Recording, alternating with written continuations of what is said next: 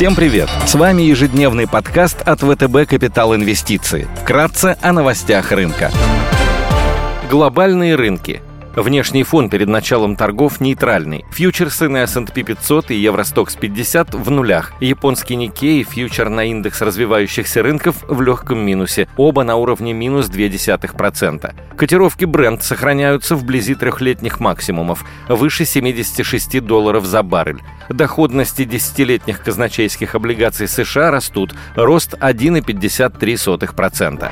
Сегодня в режиме видеоконференции пройдет встреча Владимира Путина и председателя КНР Си Цзиньпина.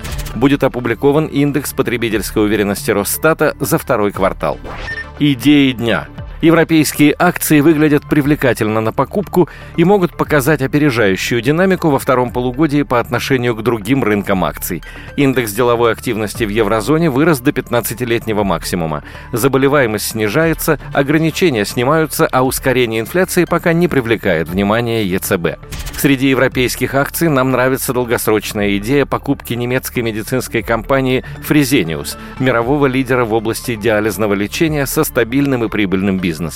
По мультипликатору цена-прибыль, который на 2022 год составляет 11, акция торгуется с дисконтом к аналогам и средним секторальным значением. История выглядит особенно интересно, если рассматривать ее сквозь призму глобальных трендов. В условиях серебряной экономики здравоохранение должно расти опережающими темпами. Бизнес характеризуется высокими барьерами входа. Фактически это рынок двух игроков – Fresenius и Пфайзер. Аналитики регулярно пересматривают свои прогнозы по бумаге в сторону повышения. Текущий консенсус-прогноз предполагает 10% рост на горизонте года. К тому же Fresenius – европейский дивидендный аристократ.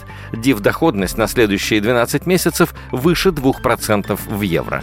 Одним из бенефициаров роста электронной коммерции в результате структурных изменений потребительских привычек из-за пандемии является ведущая мировая логистическая и почтовая компания Deutsche Post, экспресс-сеть, которая охватывает более 220 стран. Приоритетом развития является диджитал-трансформация.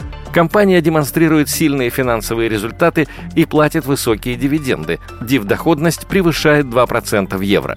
По мультипликаторам бумага торгуется с дисконтом к конкурентам. Форвардный мультипликатор «Цена-прибыль» на уровне 16. Согласно прогнозам Goldman Sachs, потенциал роста на горизонте года составляет около 10%.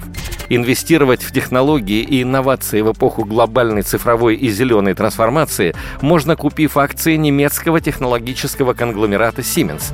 Одним из катализаторов роста основного инжинирингового бизнеса может стать стремительное развитие рынка электрокаров. Компания является лидером в области технологий хранения энергии и производит аккумуляторные батареи – ключевой компонент любого электромобиля. Немецкое правительство оказывает поддержку отрасли и предоставляет налоговые льготы, что позволяет снизить себестоимость производства. Согласно новой стратегии, менеджмент намерен наращивать цифровой бизнес в областях искусственного интеллекта и кибербезопасности темпами не менее 10% в год.